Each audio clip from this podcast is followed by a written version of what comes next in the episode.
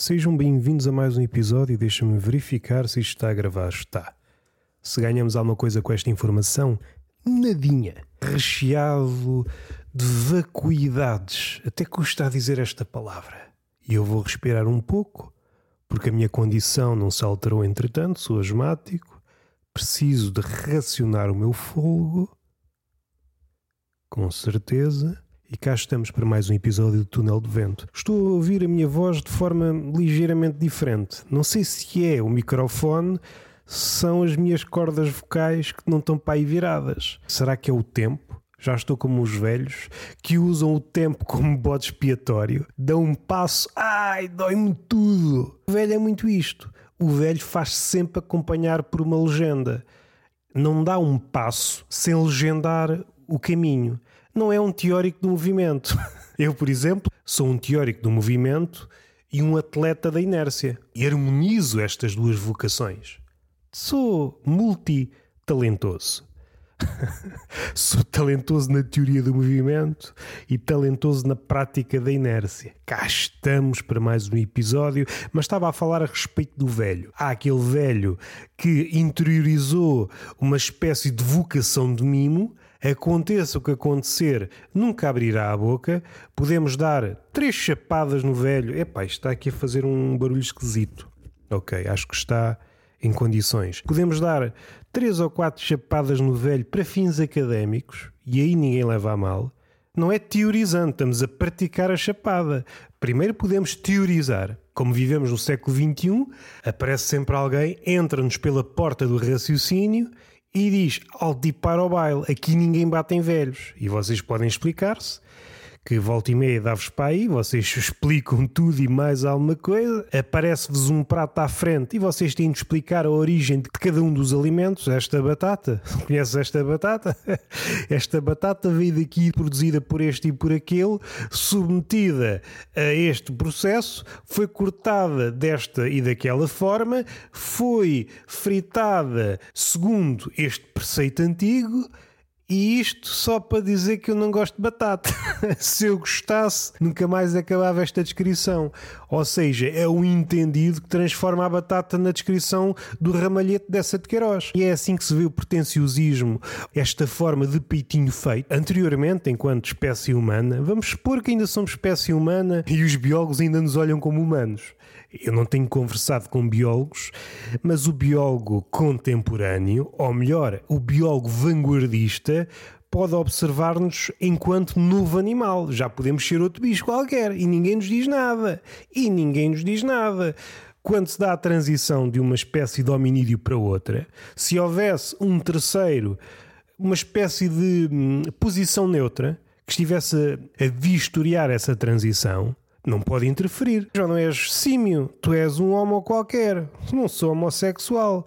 Não é homo. Homo assim em itálico, que é para designar a espécie. Só saí de casa, eu só me endireitei mais um bocado. Pois, isso foi o teu mal. Muitas vezes dizem-nos na escola, e tudo o que aprendemos na escola é para desprezar. Estou a brincar. Eu sei que os professores das melhores profissões, pelo menos em teoria, porque o mundo é muito assim, tem essa aura, mas na prática não prestamos verdadeiramente valor, saltando esta divisão, nós estamos aqui a fazer parkour intelectual, o professor tem de estar ciente desta, hum, não é desta trapaça, é aquilo que é. É o tempo a fazer das suas. O tempo é muito traquinas. E é uma espécie de ironista supremo, uma espécie de bobo intemporal que apoca este e aquele. O tempo sim não faz distinções, arruina tudo. Os professores, por muito bons que sejam, imaginemos esta singularidade, ou melhor, quase esta impossibilidade. Um catraio que está disponível para receber ensinamentos. Vejam bem como isto. Estou a falar de outros tempos. Quase todos os professores que eu conheço dizem: porra, as turmas, porra, parece que estou ensinar lições a uma ninhada de gatos assanhados. Não me percebem um caracinhas. Houve uma ideia que, quanto a mim, é coxa. Nasceu coxa. Pusemos moletas. Pessoas que não tinham vergonha de se chamar pensadores diziam precisamos de métodos mais, mais criativos. E a palavra criativo, pronto, a palavra criativo é pau para toda a obra e hoje não significa nada. Formas mais estimulantes de incentivar a cabecinha do menino. O menino está contaminado por este zapping contínuo de imagens, é bombardeado por imagens e muitas delas de seios. Não, o seio aparece quando aparecer, não vou por aí. Não quero pôr uma camada pornográfica neste raciocínio tão imaculado. Aconteça o que acontecer, o professor, mesmo tendo, mesmo tendo à disposição um leque de formas de exibir o seu conhecimento de forma a entrar na cabecinha do menino, uma espécie de funil teórico em que o conhecimento vai escoando até à cabecinha do menino, porque lhe fez um buraco no alto da pinha, uma trepanação. Não, não vamos por aí. Por mais estimulante que seja o professor, por mais bela que seja a oratória, e a oratória é já uma coisa que não é tão apreciada como nos tempos de Cícero, nos tempos de Buda, nos tempos de Jesus, nós queremos é danças. Se Jesus, Cícero, os grandes oradores da humanidade aparecessem hoje, a Confúcio, eles não iam lá com as palavras. Meu amigo, ou abanas a anca ou não me entra nada. Dói-me a anca. É por isso que o pensador atual não se aguenta durante muito tempo, porque há um momento a partir do qual o esqueleto já não acompanha a dança partindo deste raciocínio que me parece à prova de bala, a melhor forma de passar conhecimento ao outro é através do samba. E a Anca mexe-se que é uma maravilha. Isto para dizer o quê? Saindo da esfera da dança, que é assim que o conhecimento é passado hoje em dia, já estou a fazer uma espécie de salto de fé, imaginando que informação é equivalente a conhecimento, perdoem-me a blasfémia, mas estamos aqui é para blasfemar voltando ao campo do professor, que é um professor perfeito, o aluno é brindado por uma sucessão de professores espetaculares, tem à sua disposição meios estimulantes, mas o aluno está noutra liga a nível de estímulos. Ele conhece a nata dos estímulos. A escola está sempre atrás. É como um adulto a chegar a uma rede social nova é nova para ele, mas os putos já lá estão há não sei quanto tempo. Quando ele chega lá, estraga a festa. Não consegue eh, seduzir academicamente o puto. O puto está habituado a outras danças, está habituado a outra pirotecnia. O espetáculo da oratória, o espetáculo da sala de aula, é sempre um espetáculo pobre a todos os níveis. Na oratória, porque está a falar no outro dialeto, não mete termos em inglês a fazer de vírgula, assim já não me entra na cabeça, não me espeta muletas linguísticas. Tipo, basicamente, tipo, imagina, mas já, e agora apareceu uma, quanto a mim, é uma muleta como as outras, mas tem aqui uma singularidade. A maioria das muletas, deixem-me verificar, eu estou muito nervoso. Ah, continua a gravar. A maioria das muletas, uma de duas situações. No início das frases, quanto a mim, é onde elas habitam. Saírem à rua para ver muletas linguísticas, devem procurar no início das frases. É o basicamente o tipo, imagina. E volta e meia dá-se esta magia, que é uma espécie de acidente em cadeia, em que se juntam várias. Basicamente, tipo, imagina, estás a ver. E eu, opa, não é? Depois há as vírgulas. Por exemplo, imagina, é uma muleta versátil, aparece no princípio e no meio quanto a mim, impecável. Falta-nos falar da muleta linguística que termina a frase, que faz as vezes da pontuação. Não quero ser aqui catastrofista, mas se a coisa enverdar para aí, estamos a poucos anos, poucas décadas da extinção da pontuação. O ponto final, o ponto de exclamação, interrogação e essas tretas todas vão desaparecer. Em seu lugar, o que é que vai aparecer? Vamos à origem, vamos fazer história da muleta linguística? Eu suspeito, a primeira muleta linguística que tinha essa função de terminar as frases era o pá. É versátil, é uma muleta que está a desaparecer. Quando surgiu, eu recordo-me, não havia muita muleta digna desse nome. Fazia o trabalho todo ao terreno, estava no início, estava no meio, estava no fim. Epá, era uma muleta cansada, às vezes aparecia três vezes numa frase. Pá, estás a ver? Pá, é aquela gaja, pá, três vezes na mesma frase, arrebenta-me com a muleta.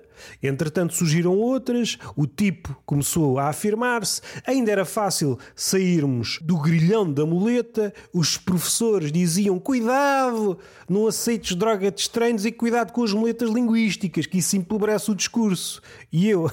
Ah, empobrece, mas é o caralhinho que te foda. Que era assim que eu respondia. E a professora, não sou modos de falar na sala de aula. Minha amiga, estamos na rua, no recreio, e é aí é que a liberdade começa. Você não tente cercear a minha liberdade. E a professora, mas ainda estás dentro da aula. Pronto, isso é uma convenção. Se eu puser fogo a isto tudo, deixa de ser uma sala de aula. E aí contemplamos a ruína do ensino que não deu em nada. E a professora tem razão. Pois tenho. E agora levas negativa. Inverteram-se os papéis. Transformei a sala de aula numa espécie de fonte do Champiana. Isto era um orinol onde toda a gente mandava o seu palpite. Não fica fora do enquadramento da fotografia. Eu ponho-a no enquadramento da fotografia. Não sou ditador, não sou Stalin ou outro qualquer que numa fotografia original, ah, este agora fica mal na fotografia. É tirá-lo. E bem vistas as coisas, não começou nos ditadores. Não sei se começou. Vamos por aí, estamos a fazer história à balda. E se a história dos vencedores, eu nunca poderia perceber história. É por isso que eu tinha negativa. E a professora não estudou, meu, meu cabrão. Estudei! Por acaso estou a mentir que era o melhor aluno de história. A minha professora Alexandra, que entretanto morreu de cancro. O que é que eu ia dizer? Que era mentira é ao contrário daquela expressão, na hipótese de ser um bandalho a história, ter negativa, a professora aproximar-se com aquele ar professoral que é o piorar. Piorar sem as referências certas. Mais tarde, com as referências certas, onde é que se obtêm as referências certas? No mundo pornográfico. Se eu tivesse essa referência de altura, podia entusiasmar-me aquele ar severo não tendo essas referências, era um bocado analfabeto a nível de cinema e assim me mantenho. Se bem que já tenho colmatado algumas lacunas, se é que me faça entender. Ah, então o homem é maroto, está a falar de história e de marotice ao mesmo tempo. Sim, a história do homem é paralela à história da marotice e volta e meia cruzam-se. Se é paralelo, não se pode cruzar. Pode sim. Havendo unhas, as coisas cruzam-se. Pá! dando assim alguns passos atrás, confirmando que a dança é a única forma de chegar às coisas, a professora abeirava-se de mim com ar severo. E eu, todo tremelicos, o que é que eu fiz? Isto na cabeça, sem verbalizar a palavra que eu, nesta situação, sou mimo. Então, meu amigo, Sr. Roberto, que era mesmo assim que ela se dirigia ao Sr. Roberto ou ao Sr. Gamito. Estou a entrar na realidade, isto porque tinha sempre notas altíssimas, altíssimas, que era sempre para real 100%. Vale a pena estar aqui a mostrar as medalhas, porque isso não vale nada, até porque o peso das medalhas verga o homem e, entretanto, em vez de ganhar estatura, perde estatura. E é esse o lado do medalhado, da aura do prémio. Quanto mais prémios puserem no homem, se alfinetarem um homem todo cheio de prémios, o homem curvar-se-á devido ao peso do prémio. Não deixa de ser uma imagem caricata, cómica, vergar-se. O prémio vai no sentido de aumentar a estatura da pessoa. Se aumentarmos o peso do prémio, o artista vergar-se-á. Eu estava a inverter a sala de aula, gesto do champion, eu transformei-me num artista, a professora, a aluna, e entretanto mijei a sala de aula e a professora não me pode fazer isto aqui posso que eu sou artista, pá. O artista pode sempre tudo. Estava a falar de ditadores, estava a falar da professora. Tenho aqui três assuntos e agora não sei por qual dos caminhos me dirijo. Vamos fechar o assunto da professora. A professora dirigia-se a mim, minha, meu amigo, até mudei de sexo, minha amiga, Roberta. Porque não, estamos no século XXI. Por que raio é que você teve negativa no teste. Professora, eu posso dar-lhe vários cenários, mas como não temos tempo, porque a vida é finita, dou-lhe uma razão. Minha amiga, a história é feita pelos vencedores. Eu sou um falhado. Faço o que fizer, teria sempre negativa. Por isso, agarrei-me à verdade com unhas e dentes, como aquela estátua em que o gajo está a agarrar mesmo perto da nádega e eu não tenho a referência do nome, por acaso até tenho, não quero te folhar de referências a cabeça dos meus ouvintes e a cabeça desta professora. E a professora, ui, não me digas que estás num podcast devolvidos 20 ou 30 anos. Sabes como é? O meu pensamento é uma viagem no tempo. E a professora, se assim é, continuas com negativa. E é assim é que deve ser. É assim é que deve ser. Porque, caso contrário, se eu tivesse 100% no exame de história, isso seria ir contra a minha natureza. Eu assumo como falhado desde o início. E se a história é feita pelos vencedores, eu não me identifico com a história. Eu sou uma personagem que está à margem da história. E esta é a minha história.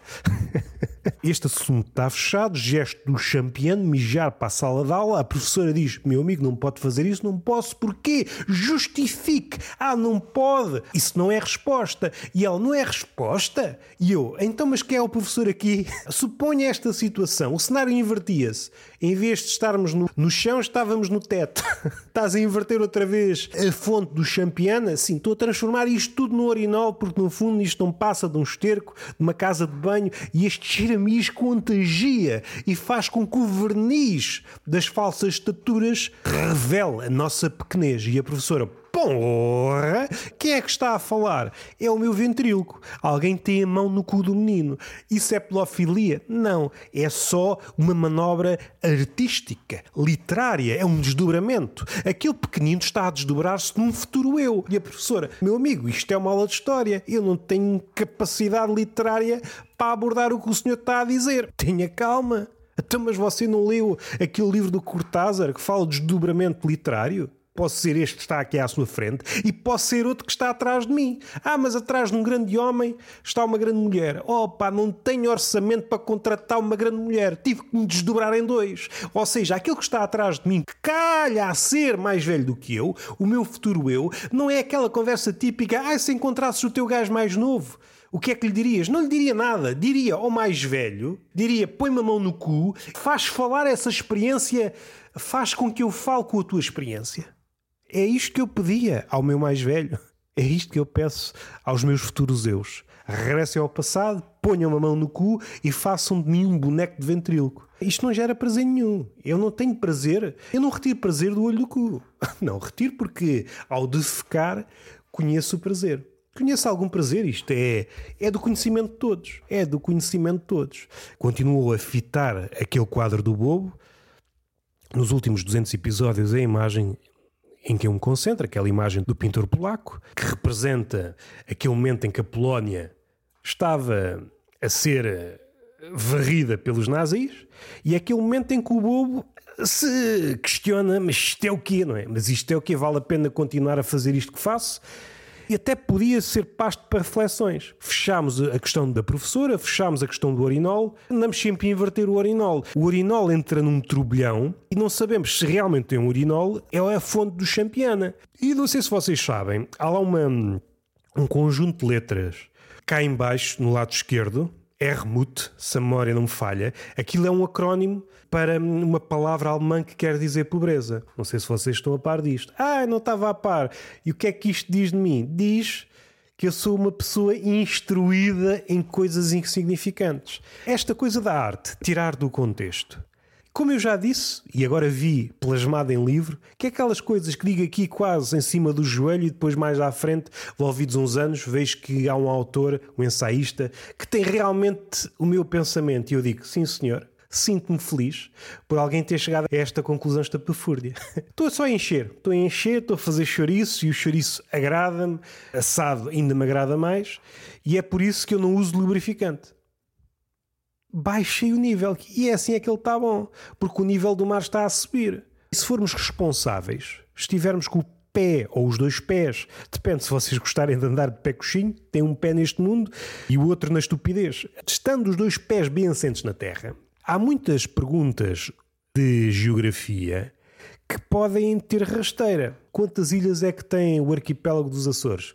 Puxa, sei lá, pá. Vou dizer nove porque dois para amanhã o nível do mar sobe e entretanto desaparece os Açores ou fica só uma. Para que me comprometer? São as que são.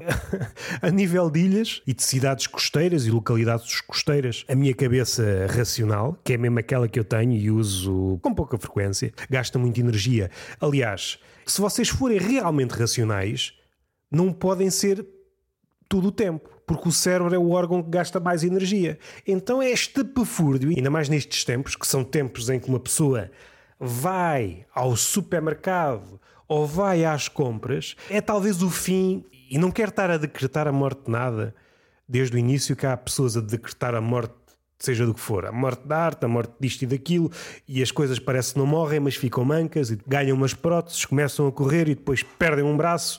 Todas estas coisas, a arte, a poesia, é tudo feito de próteses. Será que morreram? Será que não morreram? Parece que estão, olha, está espevitada. Olha a poesia a correr. E entretanto, damos um encontrão na poesia ela perde dois braços. Isto é só um manequim que anda aqui. Da ilusão que está viva. No campeonato do consumo, é a sociedade do consumo, a sociedade do espetáculo, a sociedade da pirotecnia, estas três sociedades em simultâneo, mais uma vez, cabecinha de puto, nós precisamos de ser bombardeados com estímulos. Se nos afigura um ambiente vazio, imaculado, sem qualquer estímulo, se bem que o homem pode procurar estímulo em qualquer coisa, numa rosa, em paredes brancas, mas vocês estão a compreender, várias coisas em simultâneo, nada pode acontecer sem um séquito atrás. E isso vê-se mesmo nos vídeos. Três vídeos ao mesmo tempo. É a tela cortada em três ou quatro. É como se cada pessoa, viciada nos estímulos, se tivesse transformado numa espécie de guarda de segurança que está a olhar para vários ecrãs em simultâneo. Nós estamos alerta, nós não podemos perder nada. Põe-nos numa posição um bocadinho maquinal. Nós não nos podemos aprofundar em cada uma das telas. Estamos a ver coisas por alto. Do outro lado, também há conhecimento que estão a ser vistos. Em cada uma das telas não pode haver uma coreografia demasiado profunda. As entrelinhas foram despovoadas. Não vale a pena, porque a pessoa que nos está a ver está a ver outros 10 ou 100 a simultâneo. Não vale a pena. E então andamos sempre aqui nesta, nesta superfície. Não há rugosidades, não há nada que se oculte nas rugosidades, nas dobras desse tecido artístico. Nós, se esticássemos, passássemos a ferro este tecido artístico, veríamos: ah, isto não é habitado por nada, não há aqui liliputiano nenhum. Já para não falar de Gullivers. Mas onde é que nós queríamos ir? Estávamos a falar de imagens. Epá, já não sei para onde é que eu queria ir. Vocês é que são culpados. Vocês deviam interromper este podcast sempre que o número de referências for assoberbante. Você, ei caraças, já não consigo, caraças. Ah, já sei. É mesmo este sentimento. Eu gosto muito deste túnel de vento. Este podcast é o meu, é a minha companhia.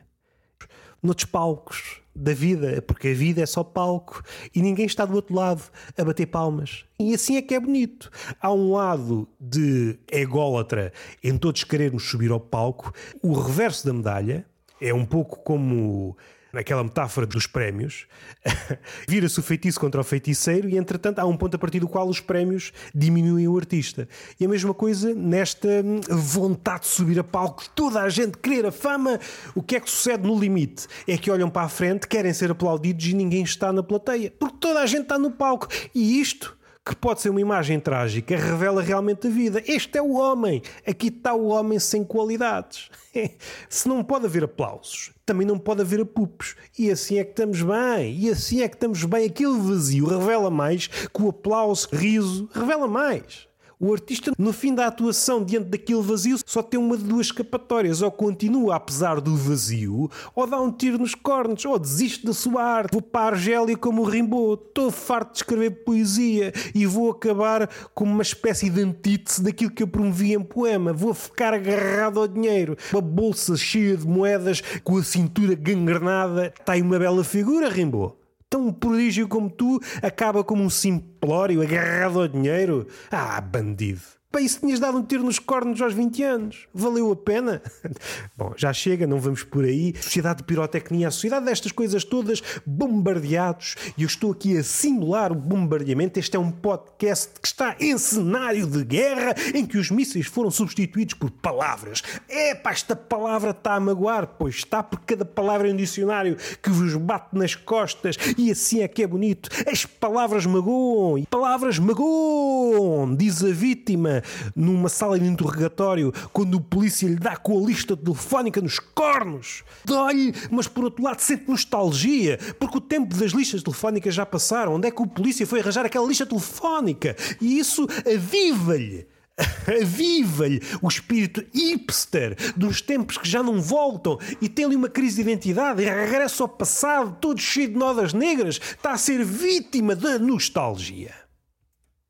Vamos respirar fundo foi um momento bonito. A sociedade do, do cansaço. Há aquela ideia um pouco trazida em ombros pelas revistas da moda, esta peregrinação até às catedrais do consumo fornecer-nos uma espécie de calma. É bom fazer compras, sentimos bem. Vamos supor que cada um de nós sentia este sentimento, à falta de melhor expressão, e perdoe-me a redundância, mas andamos às voltas, andamos às voltas, e eu a observar um documentário, a ver um tubarão às voltas em torno de uma presa, não posso deixar de pensar que eu sou mesmo assim. Quando eu vejo circunferências no mar, suscita logo o meu pensamento. O que é que está à espera? O que é que está à espera? Não há competição de outros predadores.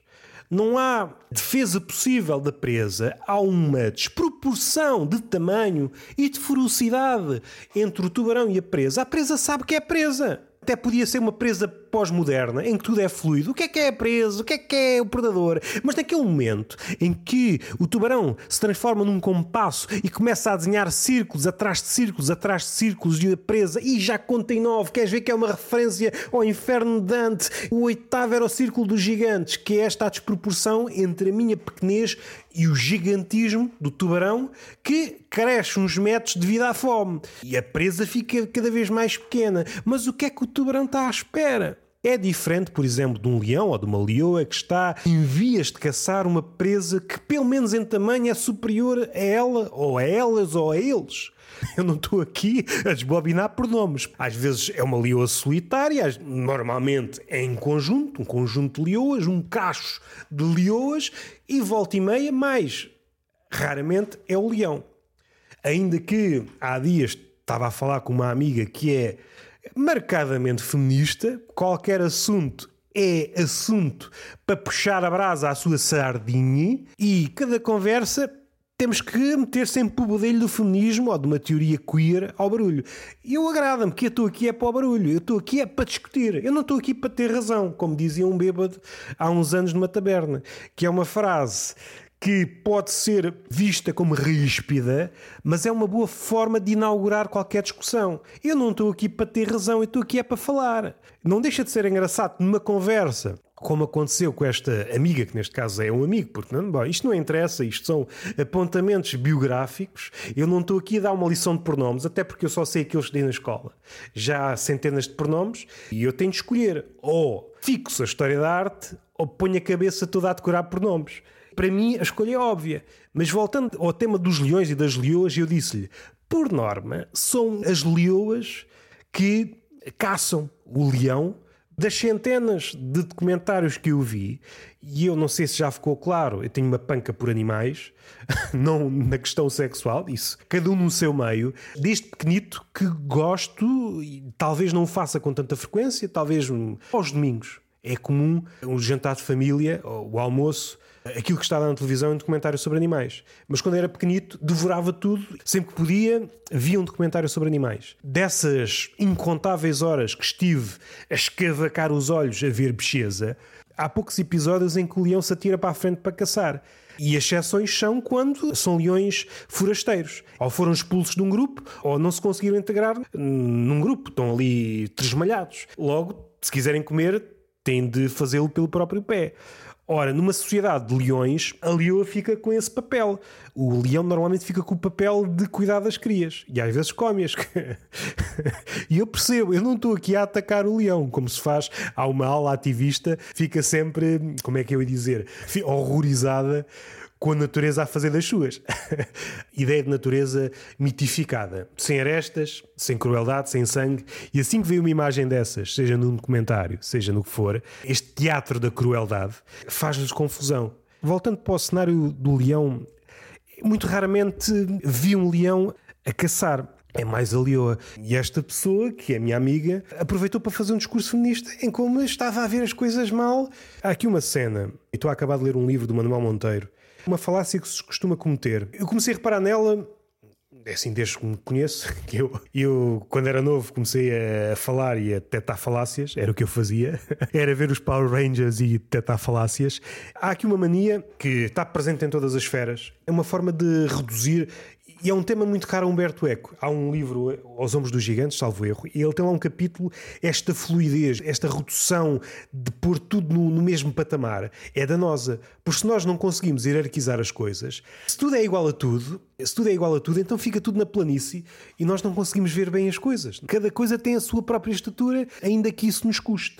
Porque se tudo é igual a tudo, tudo é sinónimo de tudo, então basta-nos uma palavra para dizer tudo. De facto, ainda que as coisas não estejam ligadas, tenha surgido inconscientemente, há palavras que são uma espécie de sinónimos, são palavras uh, canivete suíço que dão para tudo. As muletas, sim, também, mas há palavras que. A palavra vibe, que é também uma muleta, mas é uma espécie de sinónimo universal para tudo, para descrever tudo. É uma vibe. Este sítio é uma vibe, esta música é uma vibe, é uma espécie de descrição para tudo. Essa de Queiroz, se nascesse hoje, em vez de ter feito aquela descrição do Ramalhete, ou o Proust, nas suas descrições gigantes, aqueles lençóis descritivos que levam às lágrimas os estudantes e levam ao orgasmo os estudiosos, seriam apenas: epá, isto é uma vibe, o ramalhete é uma vibe. Era a descrição. A minha vida é uma vibe. É uma palavra que se torna vertiginosamente polissémica. Onde é que eu queria ir antes da, da vibe? Já não sei. Está a falar de sociedade do. Epá, perdi-me, pá, perdi-me. Agora perdi-me. O zapping, já falei do palco vazio. Epá, é merda de ser de improviso. Agora não tenho nada. Tenho crazy para falar. E caraca, então onde é que o homem foi, cara? Onde é que o homem foi? Por causa da vibe, perdi-me. Há uma história das muletas. Faz falta um livro. Ah, do Manuel Monteiro. Ah, ai, ai, ai, ai, ai, ainda bem. Falei de história, pensei em palavras, fui buscá-lo. Ninguém sai daqui. Ninguém sai daqui enquanto eu não terminar os raciocínios. um temor em relação às generalizações. Já tenho visto cientistas dignos desse nome utilizar esta expressão. Cuidado com as generalizações. Aí dá vontade de entrar nessa sala e dar-lhe um chapadão no focinho, meu amigo. A ciência é generalizações. Caso contrário, é impossível fazer ciências. Mais a mais quando estamos a pensar em ciências duras. Não perceber isto devia ser motivo para que o expulsassem de uma ordem qualquer ou da profissão. Não estás capaz, desculpa não estás capaz de exercer a biologia, a física, a matemática. Não, não estás capaz. Outra coisa que acontece, e este é o lado engraçado disto tudo, é quando confrontado, neste caso, a generalização de, a maioria das vezes, são as leoas que caçam. Há este exemplo, um exemplo um outlier, um exemplo que sai da norma. Eu vi uma vez um leão caça, logo todos os leões caçam. Esta falácia do exemplo isolado e depois há a inversão. Eu tenho este exemplo isolado que confirma a minha narrativa, vou generalizar este exemplo. Ora, o que estão a fazer é, de uma forma ou outra, a maioria das generalizações tem lacunas, seja como for, é um modelo para descrever o mundo que está à nossa frente, é muito melhor do que este segundo modelo que, no fim de contas, desemboca na mesma coisa, que é uma generalização só apoiada no exemplo. É como tentar descrever uma reta com um único ponto. E esta é a reta. Esta reta passa por este ponto, amigo. Desculpa entristecer-te, desculpa desmontar todo o teu castelo de cartas. Eu sou o lobo mau. Tanto passa essa reta como passa uma infinidade de retas. E a pessoa, é pá, então, mas isto é assim, estás a desmontar a minha narrativa? Pois olha, estudasses. Sinto que está a aumentar um ritmo vertiginoso. É pessoas que fazem teorias com base num ponto. Eu tenho este ponto, traça reta e está feito. Olha a minha narrativa, olha a minha linha narrativa. E ninguém diz, meu amigo, por esse ponto pode passar o infinito. O infinito pode passar por aí. ah, carazas. Fechamos este assunto que é uma coisa que me faz confusão, e vamos para o crazy. O crazy é a muleta final. Não é final no sentido em que isto acabou. Ah, está a falar do consumismo. Só perdizes acabar o consumismo, já voltamos para a muleta crazy.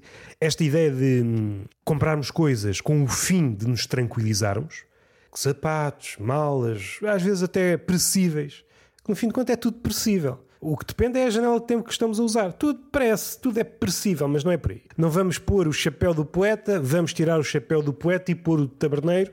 E nos dias de hoje, supondo que cada um de nós era brindado por este sentimento de ir às compras e sinto melhor, pelo menos durante algum tempo, é aquele sentimento de conforto anal a encher o bucho numa cadeia de fast food.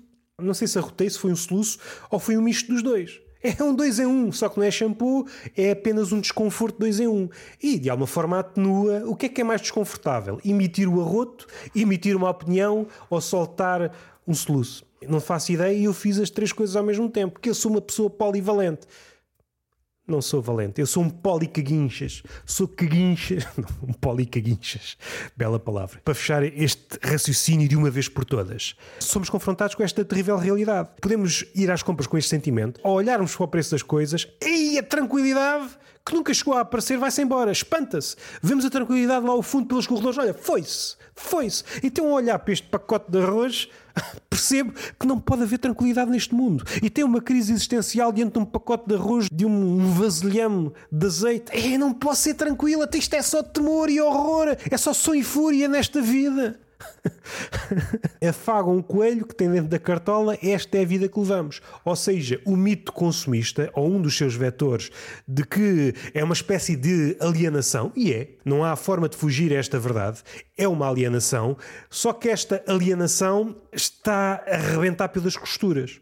Em cenários catastrofistas de crise e de inflação absurda, quebra-se o feitiço. Nós podemos ir todos contentes e vou ficar alienado, vou fugir do meu mundo, vou comprar um pacote de arroz. Podia ser um conto. E diante do preço, pô, arrebentam, voltam para uma realidade ainda mais possante, uma realidade ainda mais crua, mais vertiginosa, mais cheia de picos. Impossível. Fechamos este raciocínio finalmente e vamos agora para Crazy. Crazy é a muleta hum, terminal não é terminal, sim, também é terminal porque os tempos estão a acabar. Isto é o fim, eu disse que não decretava a morte nada, a não ser o fim do mundo. Se é para ser profeta, é para ser profeta. É, eu acho que é um profeta tímido, aquele. É o fim, é o fim do ponto e vírgula. Um bocado de caguinchas, é para profetiza alguém grande. É o fim dos dois pontos, é o fim das vírgulas. Realmente a pontuação está a desaparecer e casa bem com, com aquilo que nós estamos a, a pensar, a engendrar em pensamento, que é a pontuação vai desaparecer e em seu lugar vão ficar muletas linguísticas. O imagina pode servir de vírgula, o tipo também, o basicamente. No final das frases vão ficar o pá. Se quiserem, podem ver-me como uma espécie de fanático do pá. Fanático do pá ou ativista do pá diante deste acervo de muletas linguísticas, devemos ressuscitar o pá. Há quem ressuscite Lázaros, eu, mais humilde, ressuscito paz. Paz, pá, pá, pá, pá, pá. Parece uma procissão de coveiros. Enfim. E é por estas coisas que o podcast é ouvido por meia dúzia de pessoas. Voltando para o Crazy. Atualmente há um grupo de pessoas dos, dos quê? Dos, dos, dos, dos, dos 12 aos 30 e poucos não conseguem terminar uma frase sem dizer crazy. Isso é crazy. Se fosse a única muleta, a minha marca é utilizar crazy no final de cada frase. Mas agora, essas pessoas já vêm com outros vícios. E não é o vício do tabaco, da droga, do álcool, porque isso só fica bem na pessoa e nas fotos. É o vício de outras muletas. São pessoas que utilizam, imagino, tipo basicamente o maziá. Para mim é daquelas que até me faz passar dos cornos. Eu, por exemplo, tenho um não é. Foi uma herança de família. As frases tornaram-se uma espécie de hum, procissão de muletas. E isso demonstra que o pensamento está ligado às máquinas. Podemos chegar a esse ponto em que a pontuação é desnecessária. Ficam as muletas. Ficam as muletas do início, basicamente o tipo imagina, as vírgulas, o imagina, o tipo, o pá, no final o pá e o crazy e outras que poderão aparecer ou regressar e está feito. Espero estar vivo para ver essa nova leva de Camões a fazer poesia só com muletas. A arte não está morta, está a coxa. E as próteses, às vezes damos ilusão que está tudo bem, mas depois damos assim uma chapada nas costas e aquilo parte-se tudo. E está feito. É preciso saber acabar. Se não sabemos acabar, depois dá-se o caso, por exemplo, uma papelaria. Um senhor que nunca fez mais nada da vida, e há uns 10 anos para cá percebemos que entrou em decadência a pessoa e. E o próprio negócio é o espelho da pessoa. Há trocas entre a decrepitude do estabelecimento e a decrepitude da pessoa como aquela imagem, os cães ou os animais domésticos são a imagem do seu dono, também um negócio, esse negócio que dura há décadas, esse negócio é a imagem do seu proprietário. E se olhamos para o tolo todo esfarrapado, alguns objetos na montra amarelados, vidros amarelados, coisas que já são de outras épocas. É quase uma montra anacrónica, coisas que já não seriam expectáveis ver em montras. E a pessoa lá de dentro está velha, claro, já está há 50 anos naquele negócio mas nunca fez outra coisa e não sabe fazer outra coisa e é inconcebível fechar aquele negócio. E há uma decrepitude em tudo, no sentido em que hum, se há uma papelaria vende jornais, nós sabemos como é que estão os jornais. Nesta semana o senhor decidiu deixar de vender jornais. Já só dava despesa. O número de jornais, mesmo o Correio da Manhã, que é o jornal mais vendido, vendia para aí dois ou três por dia.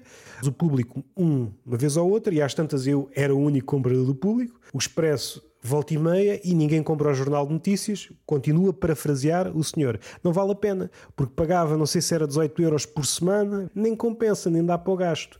E esta imagem, que é uma imagem de crepitude, de alguém quase a chorar a dizer que há 50 anos que vende jornais, foi obrigado a fazer o corte, porque não valia a pena, era apenas.